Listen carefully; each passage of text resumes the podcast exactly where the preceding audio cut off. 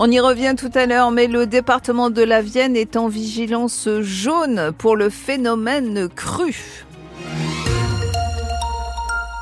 Théo Cobel, des recherches sont en cours à Montcoutan dans les Deux-Sèvres. Oui, pour tenter de retrouver Erwan, 18 ans, le jeune homme qui n'a plus donné de nouvelles depuis ce dimanche, a disparu à la sortie d'une boîte de nuit. Les gendarmes qui ont ratissé la zone hier sans succès, appuyés pourtant par un hélicoptère et une équipe cynophile.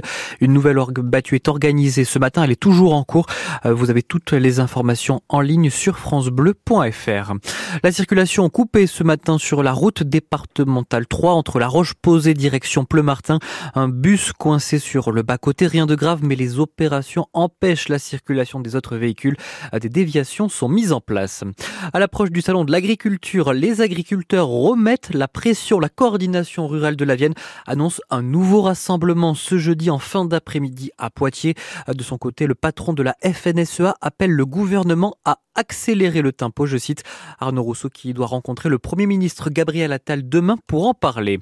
Stop à cette hémorragie. Les mots ce matin sur notre antenne du président de l'association des maires ruraux de la Vienne, Cyril Sibert, qui alerte sur des fermetures de classes à la rentrée prochaine. Selon lui, une cinquantaine entre dans le Poitou, dans la Vienne et les Deux-Sèvres, la carte scolaire qui est en cours de finalisation. Il appelle au rassemblement ce midi devant les grilles du rectorat de Poitiers. Son interview complète est à retrouver sur notre page Facebook.